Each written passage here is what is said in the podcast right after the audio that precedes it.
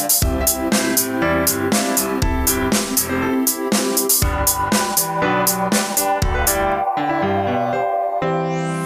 podcast Volavka letom medzi českým a slovenským svetom. Prirodzene, intuitívne a s rešpektom o veciach, ktoré máme spoločné.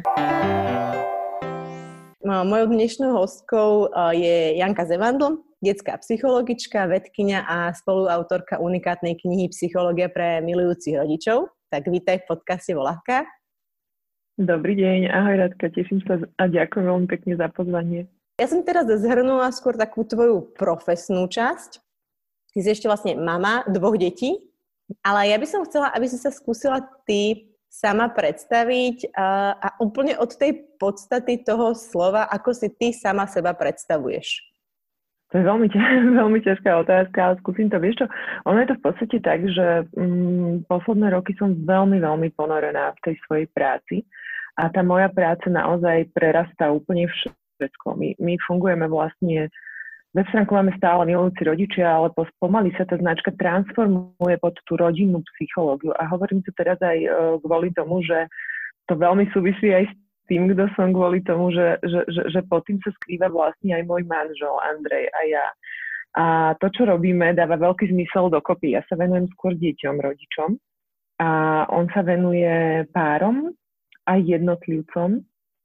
A v podstate veľmi často, aj keď to spolu preberáme, tým, že sme vlastne obaja psychológovia a podobné témy, tak e, nám z toho vychádza a, a, a je to tak aj z hľadiska výskumu potvrdené, z hľadiska praxe, aj, aj e, terapeutických praxí, že uh, to prežívanie a tá emocionalita je veľmi podobná. A to, ako pracujem v podstate ja s deťmi, je úplne vo svojej podstate veľmi podobné v tom, ako pracuje on s, s pármi. A zároveň je to veľmi podobné tomu, ako my fungujeme doma a ako sa bavíme s deťmi a ako sa bavíme s kamarátmi. Čiže pre mňa je to uh, taká veľká súčasť môjho života. Ja pracujem veľa, naozaj veľmi veľa, ale um, som naozaj v takom období, neviem, či je to úplne šťastné, ale neoddelujem úplne tú prácu, lebo je to, som to samotná ja, tá psychológia, to žitie s tým celým. Čiže e, naozaj patrí, patrí do toho aj moja rodina, aj moje deti, aj, aj môj partner, aj moji priatelia, pretože ja mám veľmi veľa priateľov zrovna psychológov, tak sa to nejak stalo, že vždy, ešte keď za starého života, keď sme chodili občas na nejaké chaty a lyžovačky a tak, tak veľmi často sa stalo, že sme tam boli všetci psychológovia, alebo okrem jedného vlastne všetci psychológovia. Takže je to také prerastené tým môjim životom, by som povedala, tá moja práca veľmi, veľmi. No a strašne rada napriek tomu trávim čas aj mimo, mm, takže sa vypnem kompletne, že, že, že odložím telefón, to znamená vypnem sa a som v pohybe. Som v pohybe s deťmi, v prírode mám deti, ktoré sú uh, také tie naturalistické, také tie lesné deti, ktoré sú veľmi šťastné, keď majú že len les a nič, nič iné k tomu nepotrebujú a tam nám je dobre, takže chodíme vždy každú voľnú chvíľku, keď sa dá, e, do prírody uh, a Bratislava je v tomto veľmi štedrá. Tu sa naozaj dá vypadnúť. Napriek tomu, že bývame v starom meste, tak za pár minút sme v mieste, ktoré v podstate je nejaký, je nejaký les, aj keď je to v meste. Takže tak a hýbem sa strašne rada, behám, cvičím jogu a, a to, to, to je taká súčasť mňa.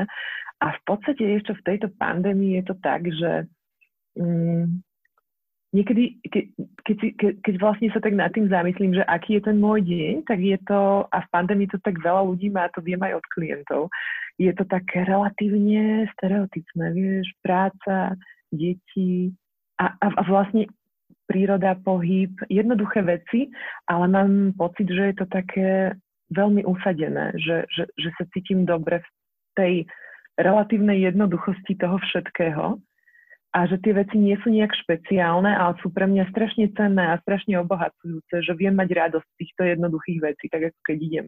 Fakt, že len do toho lesa alebo len si zabehať, tak uh, sú to všetko veci, ktoré pre mňa majú zmysel, naplňajú ma. Čiže neviem, či ti tu poviem niečo špeciálne, ale uh, takto, ako to mám vyskladané, mi to veľmi dáva zmysel a som taká, že rada, rada, spokojná, dobre mi je.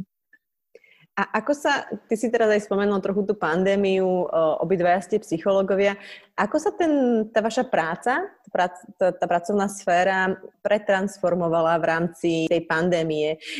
Ako teraz to opisuje, že mám pocit, že, že máš vlastne ešte viac práce. Teraz nemyslím tým, že by ľudia potrebovali toho psychologa, to asi tiež, ale skôr, že si doma a nechodíš možno do tej kancelárie za tými, za tými, za tými klientmi, si doma a máš viac času si dať jednotlivé stretnutia za sebou, že skočíš si iba napiť vodu a zase môžeš sedieť pri počítači. Je to tak, že máš, máš toho viac? No, má toho dosť veľa, áno, lebo uh, ne, neviem ani, že či povedať viac. V podstate odišla mi časť práce a teda žiaľ momentálne nemôžeme robiť, uh, nemôžem robiť hrové terapie s deťmi.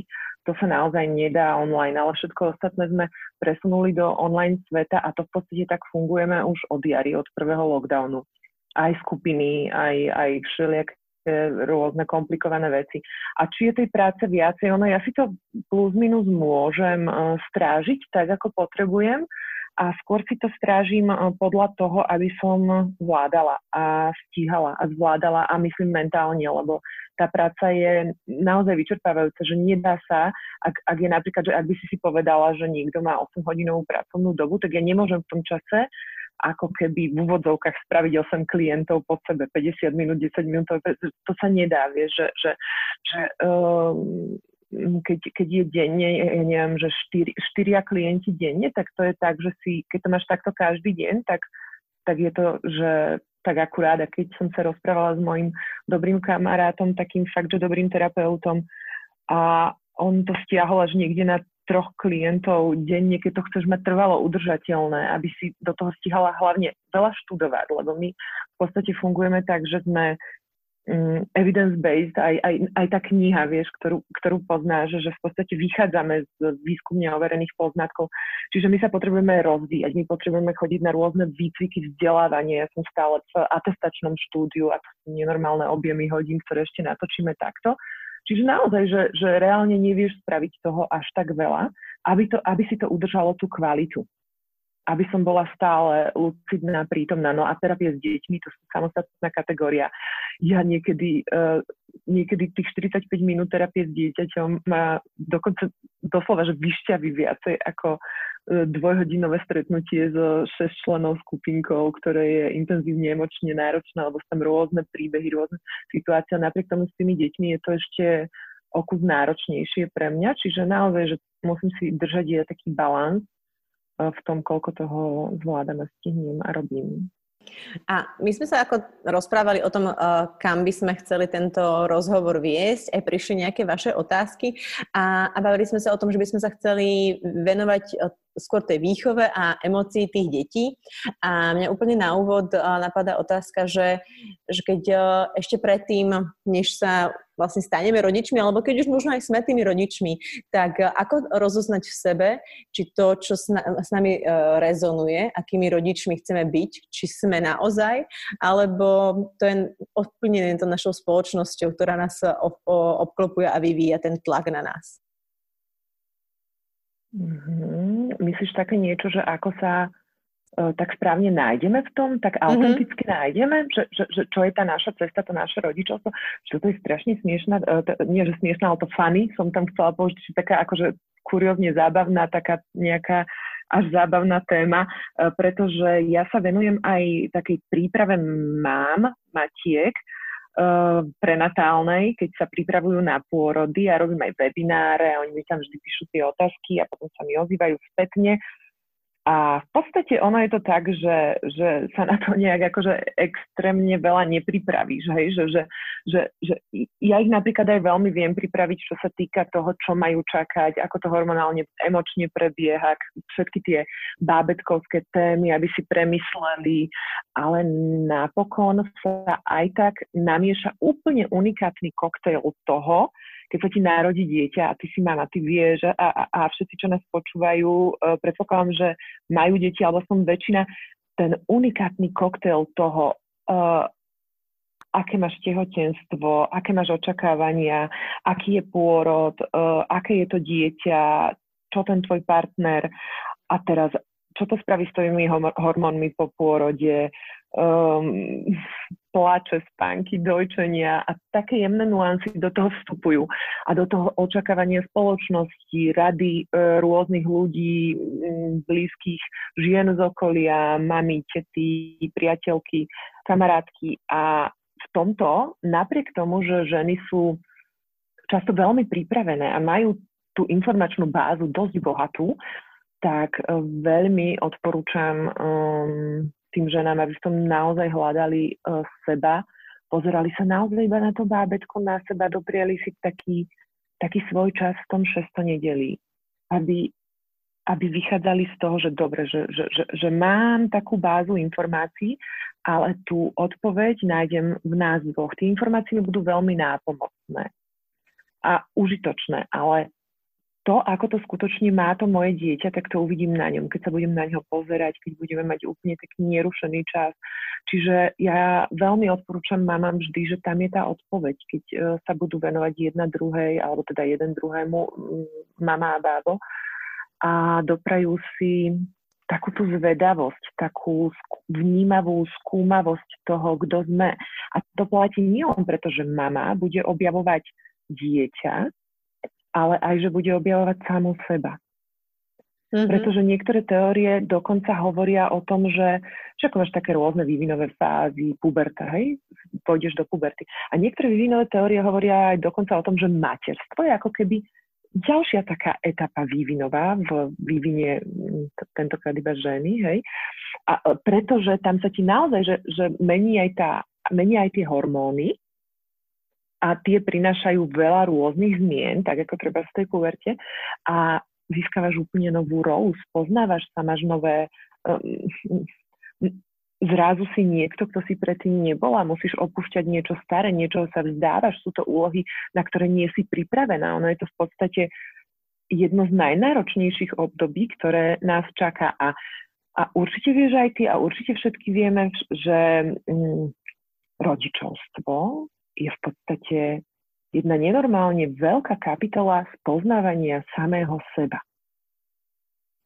Tebe sa s tým dieťaťom také témy otvoria, začne to, začne to v tom šesto nedeli, keď uh, siahaš na nejaké uh, svoje limity, veci, na ktoré nie si pripravená, inak spí, ako si si to predstavovala, si unavená, nechce sa ti vstávať. V živote by si nevstala, zase by si nemusela, ale kvôli tomu bábetku vstaneš a začne, začne to byť úplne také, taký zvláštny svet, kde spoznávaš, kto si v úplne extrémnych situáciách. A je to práca, a potom to pokračuje. Toto je malé bábetko, ale potom, keď začne mať bábo vlastný názor, spoznávaš seba, vlastné emócie, spoznávaš to, ako som ja bola vychovaná, ako to ja chcem tomu malému človečikovi robiť a prečo to nám takto robili. A už ti nabiehajú vlastne rôzne spracovávania toho, čo si ty zažila, výčitky toho, že čo vieš dať, čo nevieš dať, rôzne emócie. Je to naozaj, že to materstvo, keby sme teraz zostali len pri mamách a otcovia majú to isté, tak je hodne o spoznávaní spoznávaní a strašne pomôže spoznávať to s takou bázňou a s takou zvedavosťou, s takou pokorou k tomu, že idem do toho s tou začiatočníckou mysľou, že kto som ja, mama, teraz som iná, teraz, teraz som získala úplne novú rolu a spoznávam aj seba. Aj s takou bázňová láskavosťou, lebo strašne často naražam aj na to, že mami majú na seba očakávania, nároky na to, a teraz keby sme išli úplne banálne, že má byť príde z pôrodnice a hneď chceme proste upratané, navarené, ísť um, kočikovať v bielých šortkách, aby boli fotky na Instagramy, všetko krásne, ale že uh, lepšie vrátiť sa k takej úplnej podstate a byť láskavá k sebe v tom, že ako sa cítime, vzdať sa tých očakávaní o tom, aké by to malo byť, uh, je veľmi užitočné. No a tie očakávania sa nemusia týkať len toho, že uh, budem mať upratané, navarané a budem super vyzerať, ale to sú ešte len také akože prvoplánové očakávania. Ale potom sú očakávania v zmysle, som dosť dobrá mama a dosť dobrá mama budem len vtedy, keď budem dojčiť a dosť dobrá mama budem len vtedy, keď uh, moje dieťa bude dobre spať a tam ešte patrí tá formulácia, že my bude dobre spať, hej, že, že to nie, že to dieťa spí, ale že ono ti zle spí, prosím ťa, ty si zlá mama, lebo ono ti zle spí, alebo to, to dieťa ti nie je, alebo ono ti plače, oh, ono ti plače. Čiže spája sa to, rodičovstvo, tá výchova a, a ten akože úspech a neúspech vo výchove. Je to také smiešne, vieš, že keď to dieťatko akože podľa kritérií ostatných dobre spí, dobre papá, neplače, tak vlastne uh, ty si dobrá mama. Čiže je to náročné veľmi a je super trochu sa oslobodiť od toho a vrácať sa stále ku sebe. Ja mám aj pocit, ale že tí naši rodičia to mali v určitom zmysle jednoduchšie. Teraz um, nemyslím v rámci nejakých technológií, ktorý, ktoré nám momentálne zjednodušujú život, či už plienky, či už uh, videochuvičky a, a zohrievače na mlieko a sterilizátore na dudlíky a podobné veci. Ale skôr v tom bola jedna knižka. Vieš, bola, bola, bola nejaká jednotná informácia. Teraz je veľmi veľa informácií, je to takéto vlastne, že mnohovedenie, chýba tomu tá jednoduchosť, zapričinuje to možno zmetok, možno tie konšpirácie, keď eh, hľadám nejakú informáciu na, alebo odpoveď na moju otázku, tak dostanem 30 možností. A teraz čo? Mhm. Teraz som z toho ako zmetená. Vieš, že, že keď ako Keby si to ako porovnala, aj, aj to rodičovstvo tých našich rodičov a to teraz, e, kde ty vidíš z toho psychologického hľadiska tie úskalia, ktoré teraz my tie matky ako prežívame? Áno, tiež to tak vnímam, že tých informácií pre rodičov je v súčasnosti v tom digitálnom priestore obrovské množstvo a ťažko sa v nich orientovať a vyznať. A to bol v podstate úplne prvotný dôvod, prečo aj vznikla kniha Psychológia pre milujúcich rodičov. My sme boli v tom čase tri kamarátky, tri mamy detí, ktoré boli v podobnom veku a kladli sme si také podobné otázky ako asi každý rodič, otázky ohľadom spánku, pláču bábetka, ohľadom dojčenia, výchovy detí. A keďže sme mali akademické vedecké zázemie, tak sme hľadali tie zdroje nie na Google alebo vedeckých databázach. No a tam vznikla aj tá idea, že, že spíšme to do jednej knihy, pretože sme sa tomu venovali naozaj do hĺbky a odborne a pretože sme všetky tri také, že si dávame naozaj pozor na kvalitné zdroje a dôkladné porozumenie tým veciam. Tie odpovede sa nevždy hľadali ľahko a práve na, preto nám prišlo veľmi užitočné ponúknuť to aj ostatným a ponúknuť to aj v Slovenčine, tak aby to bolo na jednom mieste a veľmi dostupné. A zároveň v podstate tá kniha e, garantuje to, že tie zdroje sú mm, naozaj e, mnohokrát prežuté a sú overované rôzne zdroje. Čiže to nie je tak, že si nájdem jeden e, vedecký článok a z toho mm, napíšem, že vedci zistili, ale my sme naozaj analyzovali obrovské množstvo štúdií na to, aby tá kniha vznikla. A práve takto to chceme uľahčiť tým rodičom, aby si, aby si mohli byť istí, že to, čo nájdu v tej knihe, sú aktuálne, ale aj tradičné vývinovo-psychologické prístupy k tomu, ako vychovať zdravého, spokojného, šťastného človeka. A musím teda povedať, že aj nám chodia spätné väzby na tú knihu v tomto duchu, že sú naozaj radi, že ju majú, že je to pre nich taká príručka alebo taká v úvodzovkách Biblia toho, že sa tam vedia vždy obrátiť a vždy mm, nájsť informácie, ktoré potrebujú. Čiže aj toto je taký náš príspevok k tomu, aby tá výchova bola o niečo jednoduchšie, aby tie informácie boli zrozumiteľnejšie a aby tie informácie, ktoré máme, nás oslobodzovali a nie zúskostňovali vďaka tomu, koľko ich je ja by som povedala, že existuje len niekoľko princípov, ktorým by som zostala verná. A tie ti dajú odpoveď na takmer všetko v tej výchove. A to, čo som hovorila na začiatku, že to, ako vlastne Andrej, môj manžel, pracuje s dospelými, to je, tam je vlastne akože esencia toho, ako my pracujeme s deťmi ako sa snažíme, a, a možno, možno idem radšej do takého príkladu, ako, ako pracujeme s emóciami, ako napríklad pracovať s detskými emóciami. Hej. Dieťa sa ti vlastne hodí o zem, lebo si mu nedovolila teraz uh, pozerať rozprávku alebo zjesť kilo cukríkov, tak sa hodí o zem. Moja rodičovská úloha a moja rodičovská rola je zasiahnuť a povedať, že hej, hej, hej, že toto je veľa cukríkov, že máme také pravidlo, že jeme jeden cukrík. A ono sa úplne hodí o zem a, a ja teraz môžem spadnúť uh, do tej emócie s ním a môžem nerozčuluj sa tu ešte a, a, a vieš dobre, že to tak nemá byť a že chytím vlastne tú jeho emóciu, ale ja mu mám poskytovať to isté, čo, čo ty potrebuješ, keď tebe je zle, keď tebe je nepríjemne, tebe naj, najviac pomôže, každému z nás najviac pomôže, keď ja som v emócii, mi strašne smutno a niekto ma pochopí. Niekto, niekto povie, ja, ja, ja ti rozumiem, máš to, máš, máš to teraz fakt ťažké a bolo to naozaj náročné. A vidím, že ťa to veľmi trápi. A to, že pre dieťa je tá podstata iná, hej, že, že nedostalo cukríky, to je jedno. Tá emocia je taká istá. Je to jednoducho frustrácia, ktorá sa premení do hnevu v prvom rade, potom možno do smútku.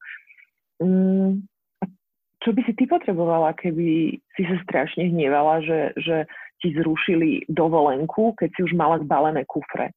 To isté potrebuje to dieťa. A to, že ty si dala tú hranicu, ty si povedala, že bude len jeden cukrík, to, že ty zadávaš ten limit, tú hranicu, neznamená, že ty nemôžeš byť ten empatický rodič, ktorý rozumie tej emócii. Čiže dieťa vyťahneš od toho, že sa hrá s niečím s legom. Ty povieš, o 5 minút odchádzame, máme termín u lekárky. A dieťa sa chce veľmi hrať a o 5 minút stále nechce odísť. A ty môžeš povedať, že napriek tomu, že ty si zadala ten limit, že odchádzame, a to je tvoja rodičovská povinnosť, nemajú rozhodovať o niektorých veciach, o ktorých nemajú kompetentnosť odpovedať. Čiže ty môžeš ošetriť tú emociu, vidím, rozumiem, veľmi by si sa chcel hrať, chápem, je ti to nepríjemné, že teraz to musíme prerušiť. Môžeš sa hrať, keď sa vrátime, teraz je čas odísť. A to je to isté, že mm, tieto dve veci by sme teda mali rozlišovať, že, že zadanie tej hranice a akceptovanie tej emócie. A toto v podstate je ten istý princíp, ktorý je v dospelosti. To, to isté čakáš od uh, kamarátky, aby ťa, aby ťa pochopila. To je, to je v podstate to, kde sa, kde sa my môžeme spojiť. Najlepšie sa spojíme s niekým v emócii. Predstav si, že toto je, mám taký obľúbený príklad, a už som hovorila na nejakých webinároch, ale poviem vám ho, lebo je strašne podľa mňa taký výstižný.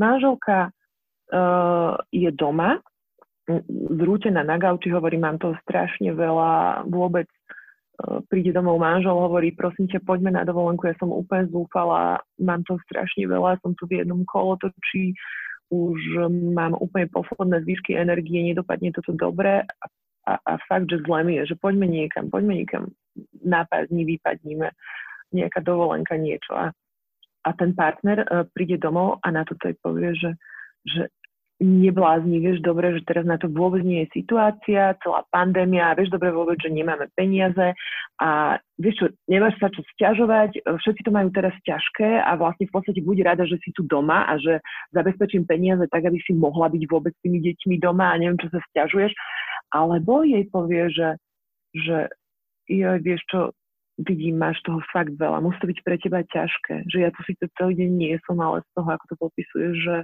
že je to asi veľmi ťažké takto fungovať a je to taký veľký kolo, to, že strašne by som ti doprial tú pohodu, tú dovolenku, to, to, to voľno. Fakt by som bol rád, keby som ti to mohol dopriať.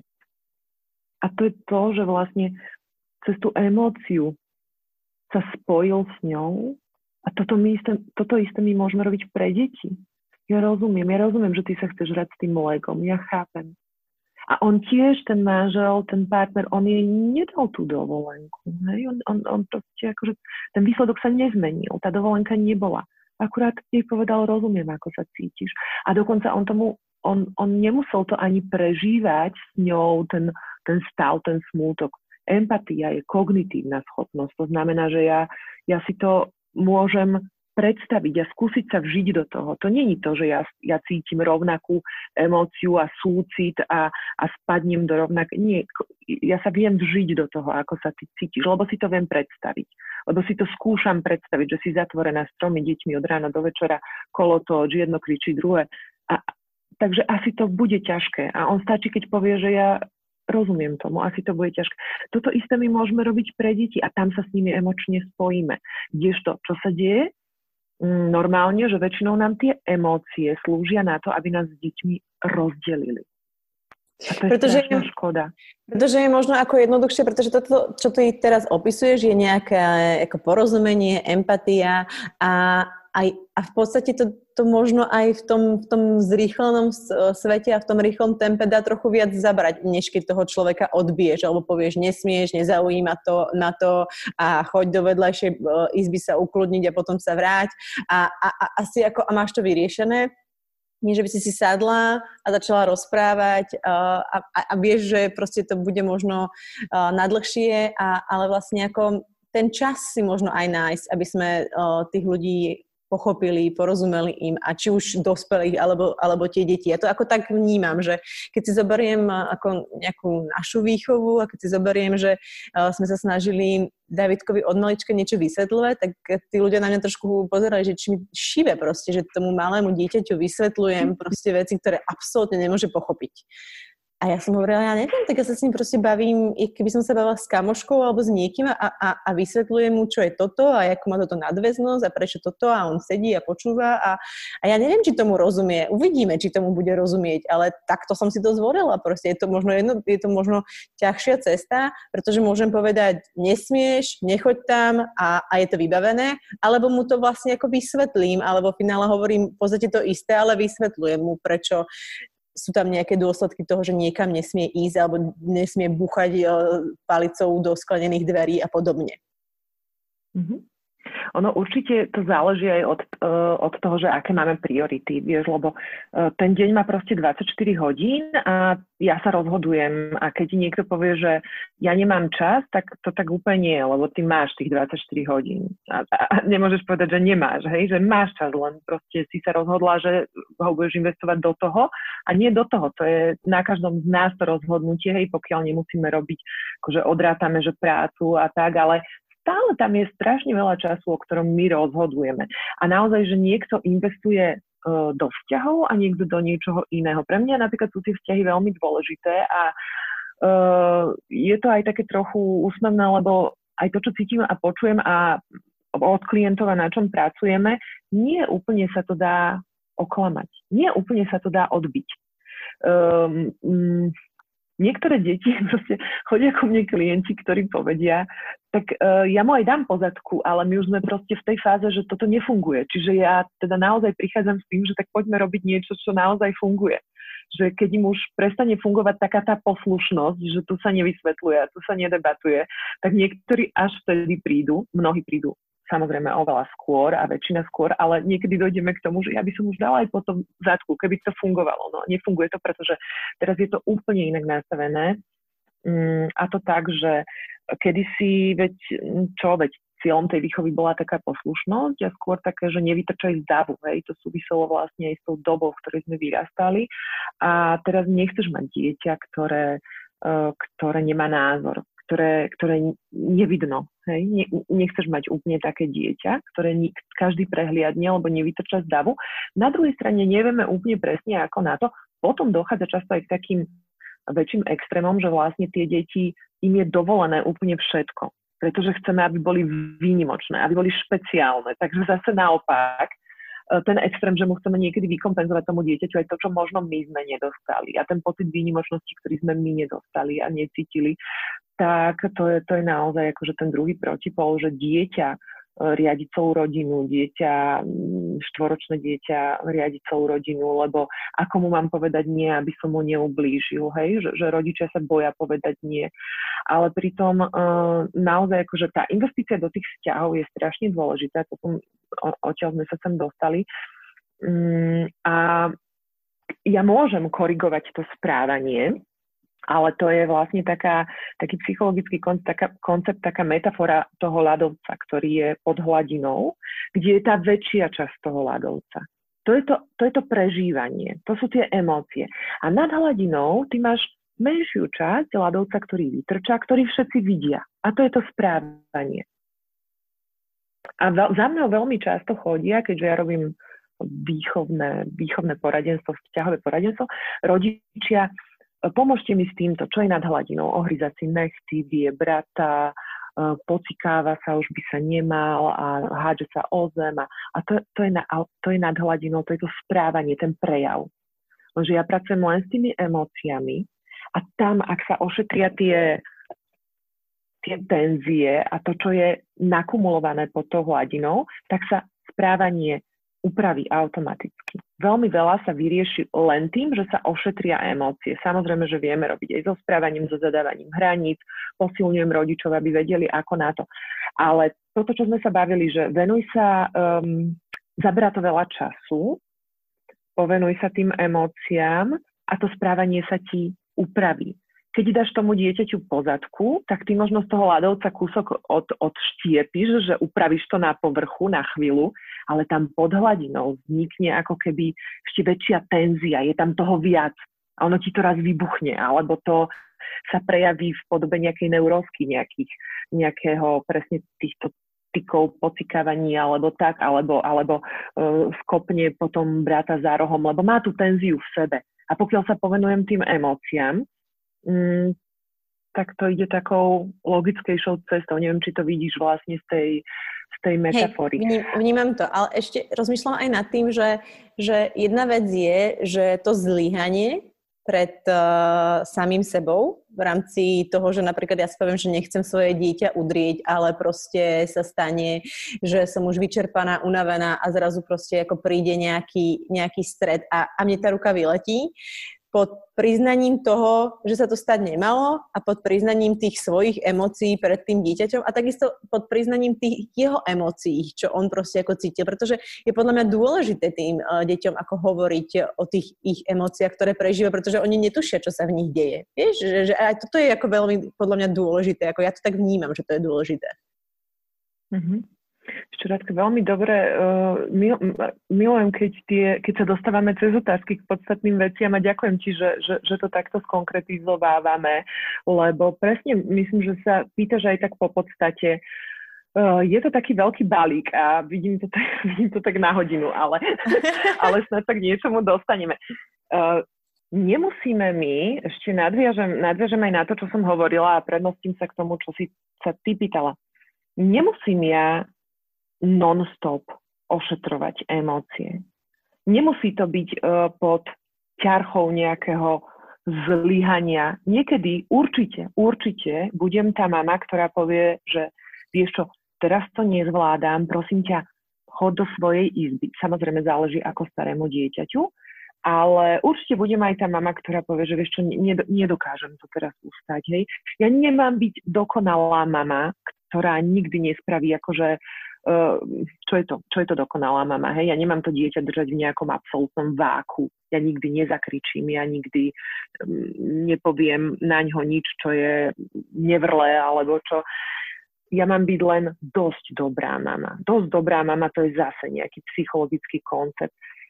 Um, to znamená, že keby som to dala do úplnej konkrétnosti, ja sa mám väčšinou správať tak, aby toto dieťa neponižovalo, podporovalo jeho takú stabilitu, podporovalo jeho emočnú zrelosť, rozmením to potom na drobné, čo to znamená.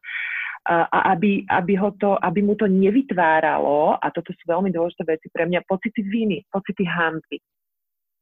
Tieto sú také veľmi deštruktívne a potom, tým, že ja robím vlastne aj v ambulanci klinickej psychológii, nerobíme psychoterapiu, ale um, vlastne to, čo riešia dospelí v psychoterapii, sú často, často má korene práve v tých pocitoch viny a pocitoch hamby. Čiže nemusím ja byť úplne dokonalá mama, ale mám byť dosť dobrá. Väčšinou mám byť tá, ktorá je predvídateľná, emočne dostupná. Hej. Keď, keď za každým, keď na mňa, za mnou dieťa príde a ja poviem, nemám čas, a vždy to tak je, hej, teraz nie, nemám čas, ono má mať väčšinou pocit, že mám tu otvorenú náruč a že môžem. A môžem, jasné, že bude veľakrát, a teraz je pandémia, hej, koľkokrát deťom musíme povedať, že teraz nie, ale musí mať v tom jasno, musí vedieť, musí byť štruktúra, musia byť pravidlá a musí mu to uľahčiť, pretože nie vždy sa dokáže ono ovládať. No ale, čiže mám byť dosť dobrá mama a nie dokonalá mama, to je úplne v poriadku. To, že niekedy sa stane, že nakričím na dieťa, sa mi stane. Určite sa mi to stane a vtedy poviem, Ideálne je zastaviť to ešte predtým. Keď cítim, že na mňa ide tá emócia, tak naozaj odídem z tej situácie, ideálne keď to mám s partnerom dohodnuté, alebo aj väčším deťom môžeme povedať, že viete čo, že potrebujem sa dať do poriadku a počkám niekde, alebo si dám krátku prechádzku okolo domu, alebo sa umiem, osprchujem a počkám, kým sa mi doslova zníži tep tak si budem istá, že už, už som OK a môžem sa vrátiť. Ideálne, keď to zastavím vtedy, ale keď keď sa to stane, že nahúčim na tie deti, tak im to spätne spätne sa k tomu vrátim a ja ich priamo aj týmto učím tej emočnej zrelosti, pretože ja im popíšem, čo sa mi dialo, ja im poviem, počúvajte, to nebolo fér. Uh, kričala som na vás, ne, nepatrilo to, nepatrilo to vám, ja som sa cítila tak, že že každý tu na mňa kašle, že nikomu tu na mne nezáleží, že som tu úplne zbytočná a že nikto ma nepočúva. Ja som to, nejak som sa do toho zaciklila a vôbec som to nezvládla. Prepačte. Tak mi je to úto, že som na vás nakričala. A z tohto oni získajú veľmi dôležité informácie, ktoré vedú k ich emočnej zrelosti. A to je to, čo hovorím, že vlastne tá moja práca, ona je prepojená celým životom, pretože jedna, jeden z takých hlavných cieľov uh, za mňa vo výchove, to, čo som ti hovorila, že vlastne to je celé veľmi jednoduché, že je len pár princípov. A jeden z tých princípov, ktorý podľa mňa netreba opomínať a ja o ňom aj veľa hovorím, to je vedenie k emočnej zrelosti.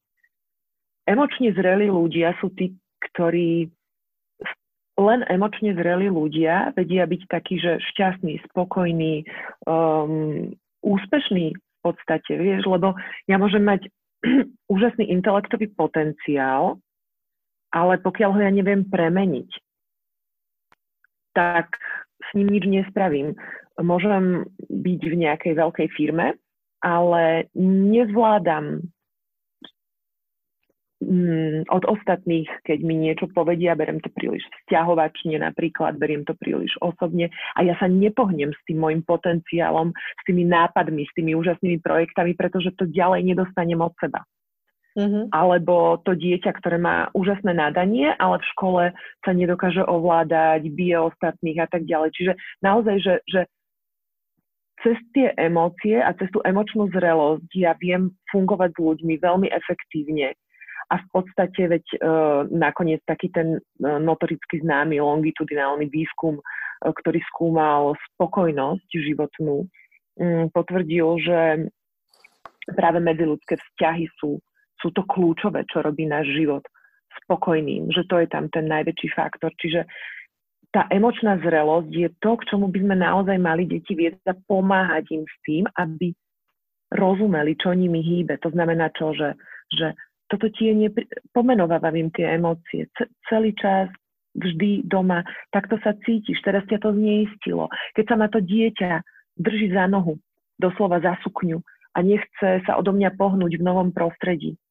ja mu môžem povedať, vieš čo, ale choď, už si veľký, nevymýšľaj, si dosť šikovný na to, aby si to zvládol. Nedrž sa, tej, nedrž sa ma stále tej maminej sukne.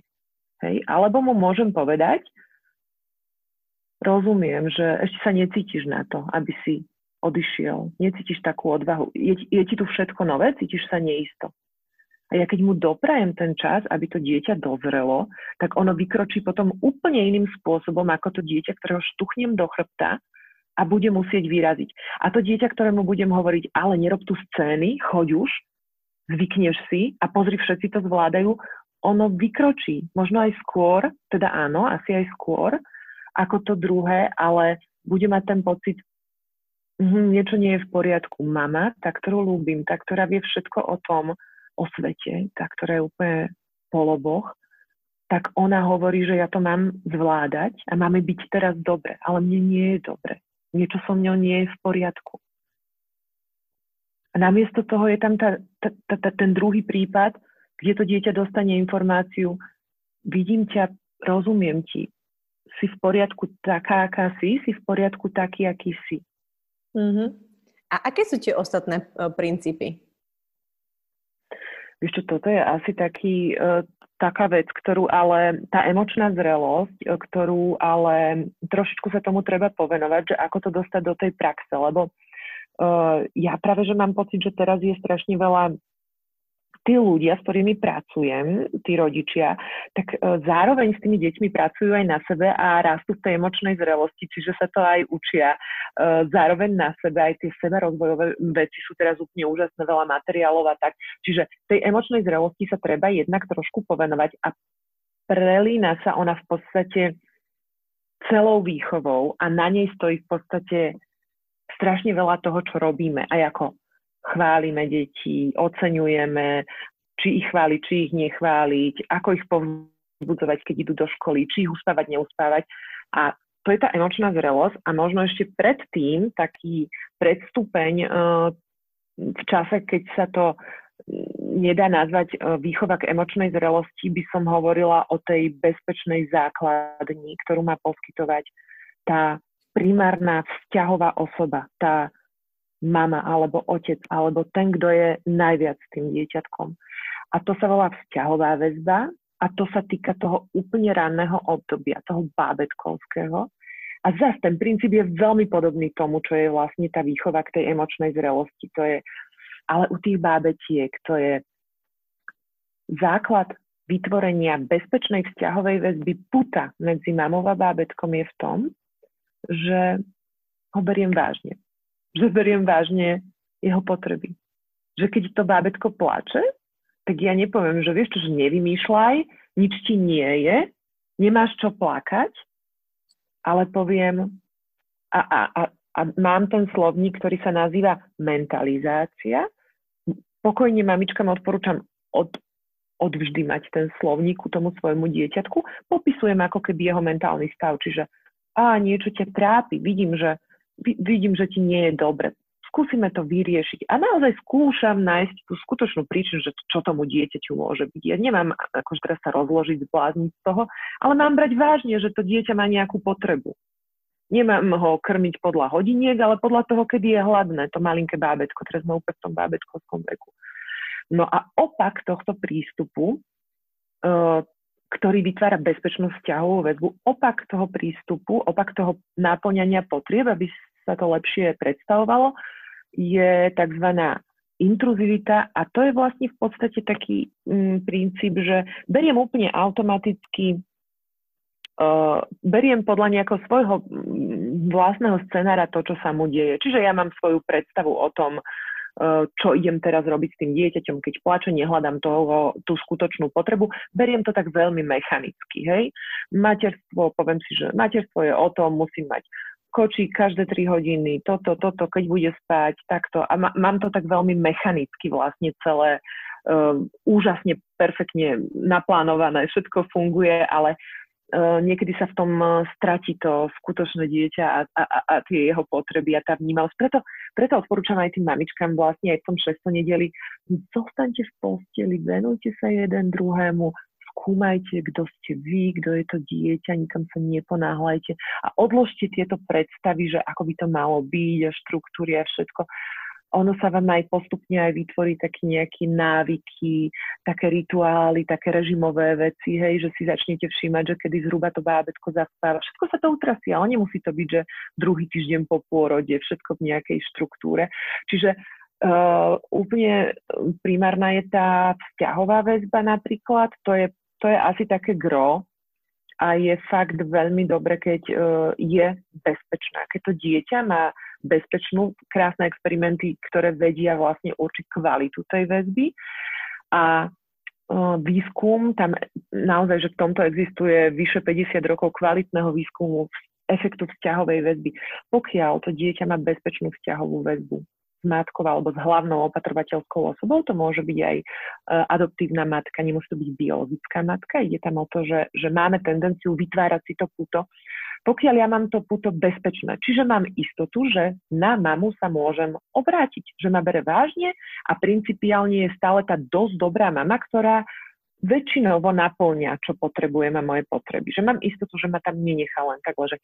Pokiaľ ja mám túto bezpečnú vzťahovú väzbu, tak um, už len tie deti, pani učiteľky v škôlke, keď robili, robili sa výskumy, tie pani učiteľky, oni vedeli povedať, že ktoré dieťa uh, je samostatnejšie, ktoré lepšie vychádza s rovesníkmi, ktoré si dokáže e, vyriešiť konflikty medzi tými rovesníkmi, ktoré má lepšiu seba kontrolu. Mm-hmm. A mhm. toto boli napríklad všetko tie deti, ktoré mali bezpečnú vzťahovú väzbu.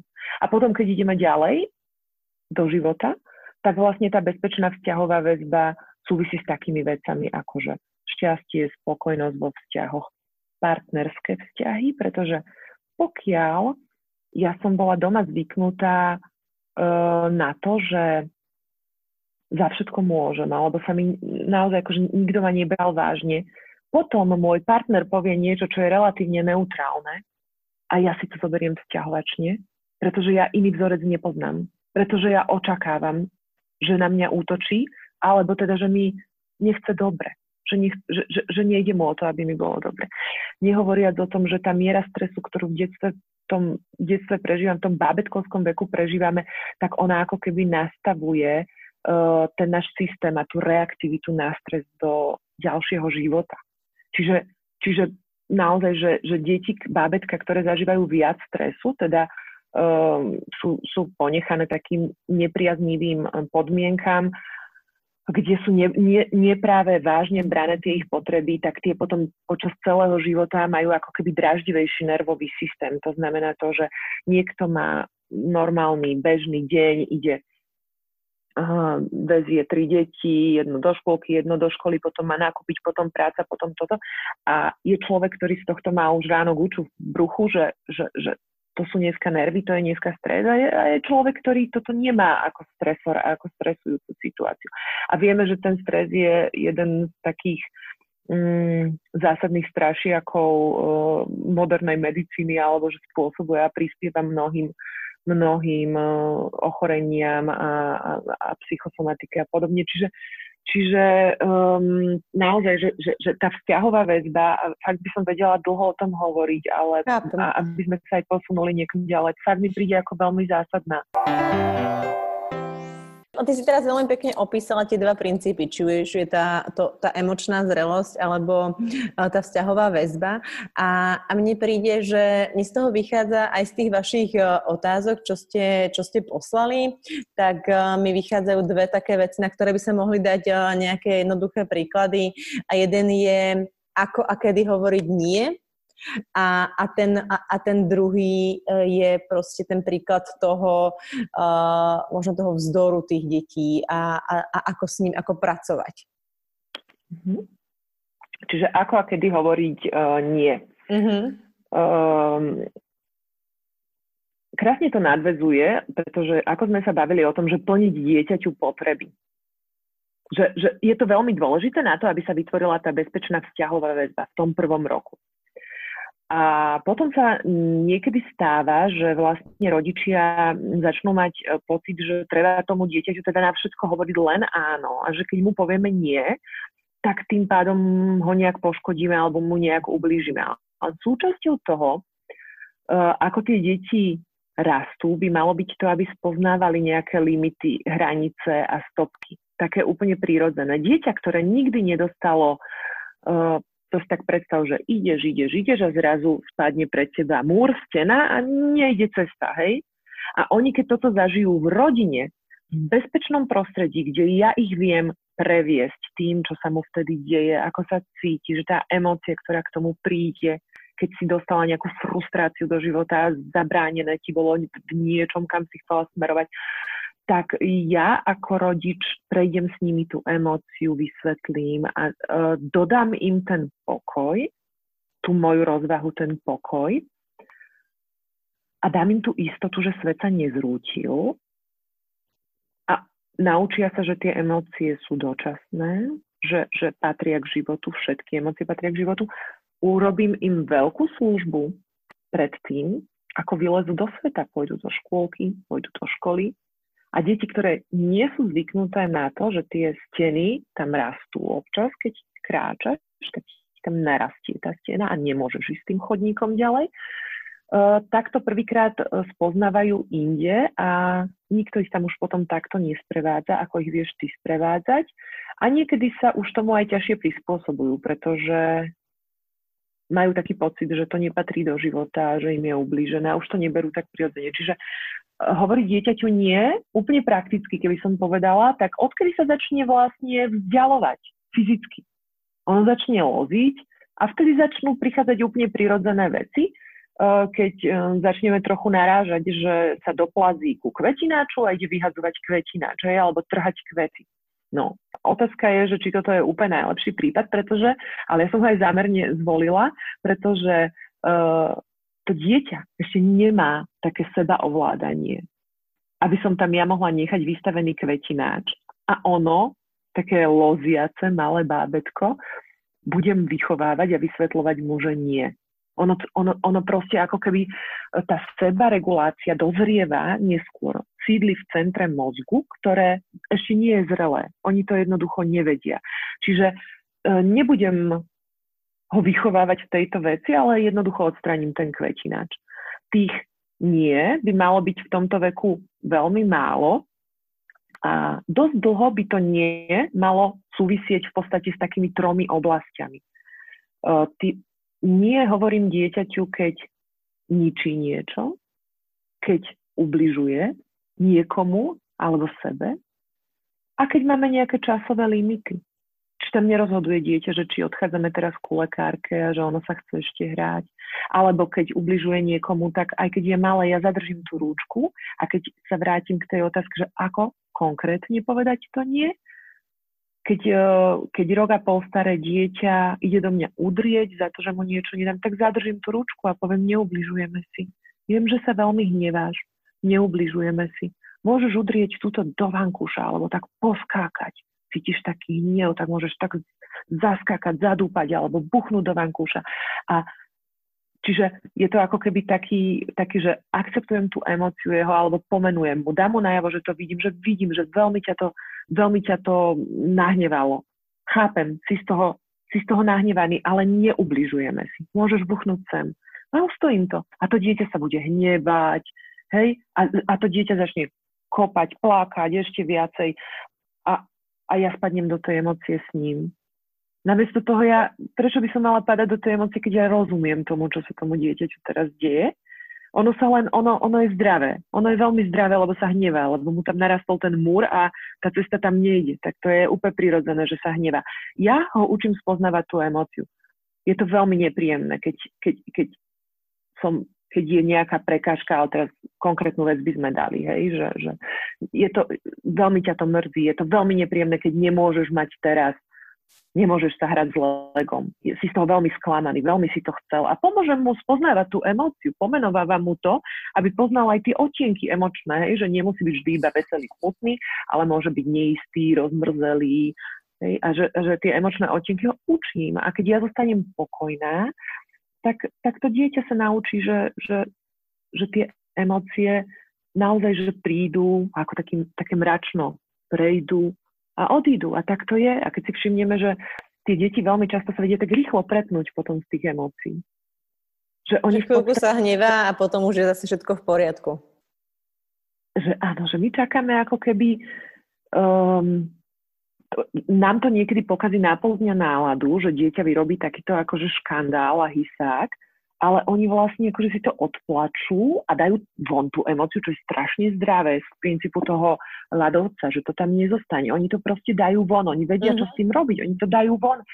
A, a potom zrazu, že otočia sa, zbadajú niečo a už idú za tým. Čiže a... my nespadajme do tých emócií, lebo si tým sami udržiavame tú, tú emóciu, ktoré už to dieťa nemá.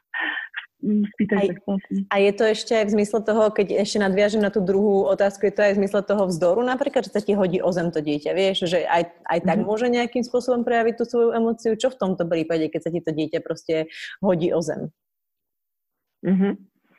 Vieš čo, um, hodí sa dieťa o zem. No čo v tom prípade? Stále je to len emócia, hej? Akože oni v určitej fáze, a to zrovna, ja nerada používam ani to, um, ten termín, že obdobie vzdoru, lebo, lebo to proste je obdobie, v ktorom oni získavajú um, feeling o tom, alebo pocit, alebo z, z, z, učia sa to, že kto sú, aký majú vplyv a chcú si presadiť tie veci, zistujú, že veľa vecí chcú, tak to skúšajú. A zároveň vtedy je veľmi, veľmi zdravé, keď naražajú na tie, na tie steny v tom chodníku. Čiže, no a k tomu patrí to, že zrovna sú v takom trošku ešte nešťastnom veku, že, že, že ten čelový lalok nie je tak dozretý, aby oni s tým vedeli ešte to oko robiť, čiže ich to komplet prevalcuje. A to k tomu patrí. A teraz naozaj akože pozerať na susedku, že hádže sa ti tam o zem, zase ti, ti sa hádže, hej, nie že hádže sa o ale tebe sa tam hádže o zem, tvoja, tvoje zlyhanie, uh, je veľmi také akože diskutabilné, pretože to dieťa môže mať komplet iný temperament od toho môjho dieťaťa, ktoré, ktoré si to nedovolí prejaviť. A je temperamentovo naozaj iný. Temperament je tá vrodená časť osobnosti. Hej? Čiže strašne ťažko mi to posudzovať. Každé dieťa to má inak, ale v princípe môžeme hovoriť o tom, že my keď učíme to dieťa emočnej zrelosti, učíme ho spoznávať tie emócie, nezastavujeme tie emócie, dáme im priebeh, ale adekvátny, hej, ne, nebudeme to zveličovať a plakať dieťaťom a smútiť, ale nebudeme to ani bagatelizovať, čiže, čiže nič, nič sa nedieje, prestaň revať, čo máš čo revať, ide sa ďalej, ale veľmi empaticky, veľmi tak priamo vidím, je, je si z toho úplne rozrušený, teraz ťa to úplne rozladilo. Naozaj normálna, čistá empatia, hej. Tak uh, ono, tie, učíme ho emočnej zrelosti a tie emócie sa zjemňujú. Časom sa zjemňujú, pretože on má ten zážitok, že odoznievajú. Ja keď mám v hrovej terapii deti, ktoré nemajú vlastne túto výchovu a sú tie emócie potláčané, uh, tak oni veľmi rýchlo naskakujú na to, napríklad 5-ročné dieťa, veľmi rýchlo naskakuje na to, že so mnou si zažije nejakú takú emóciu, niečo sa mu tam nepodarí, odlepiť páska, chytí úplne nervy, začne to hádzať.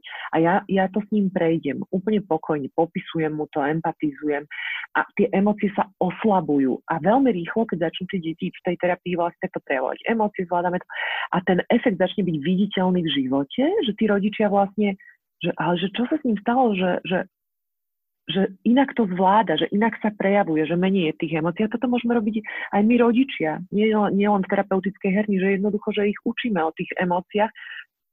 Nebojíme sa tých emócií, prejdú, pomenovávame ich a tak. Neviem, či som to dosť na príklade, na príkladoch vysvetlila, či si to vieš predstaviť. Viem, možno, že, viem že si ako... to predstaviť a mám na teba ešte ďalších tisíc otázok, ale už sa rozprávame hodinu a dúfam, že sme uh, aspoň časť, ale ja si myslím, že, že vlastne vo veľa tých ďalších otázok, že tie odpovede sú vlastne podobné, čo je tá emočná zrelosť, priznanie tej emócie a pomenovanie tej emócie pre to dieťa, uznanie tej emócie.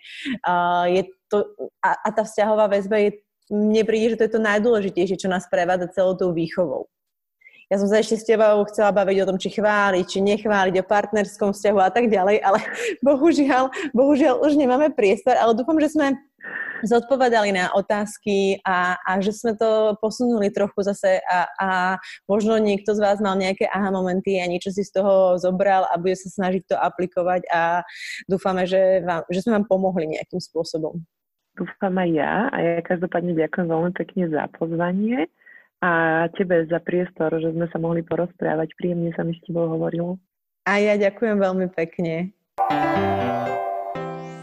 Počúvali ste podcast Volavka. Budem veľmi rada za vaše vzdielanie, šírenie a posúvanie Volavky ďalej. A ak by ste na budúci chceli počuť niekoho konkrétneho, napíšte mi, budem rada. Majte sa krásne. Do počutia. Thank you.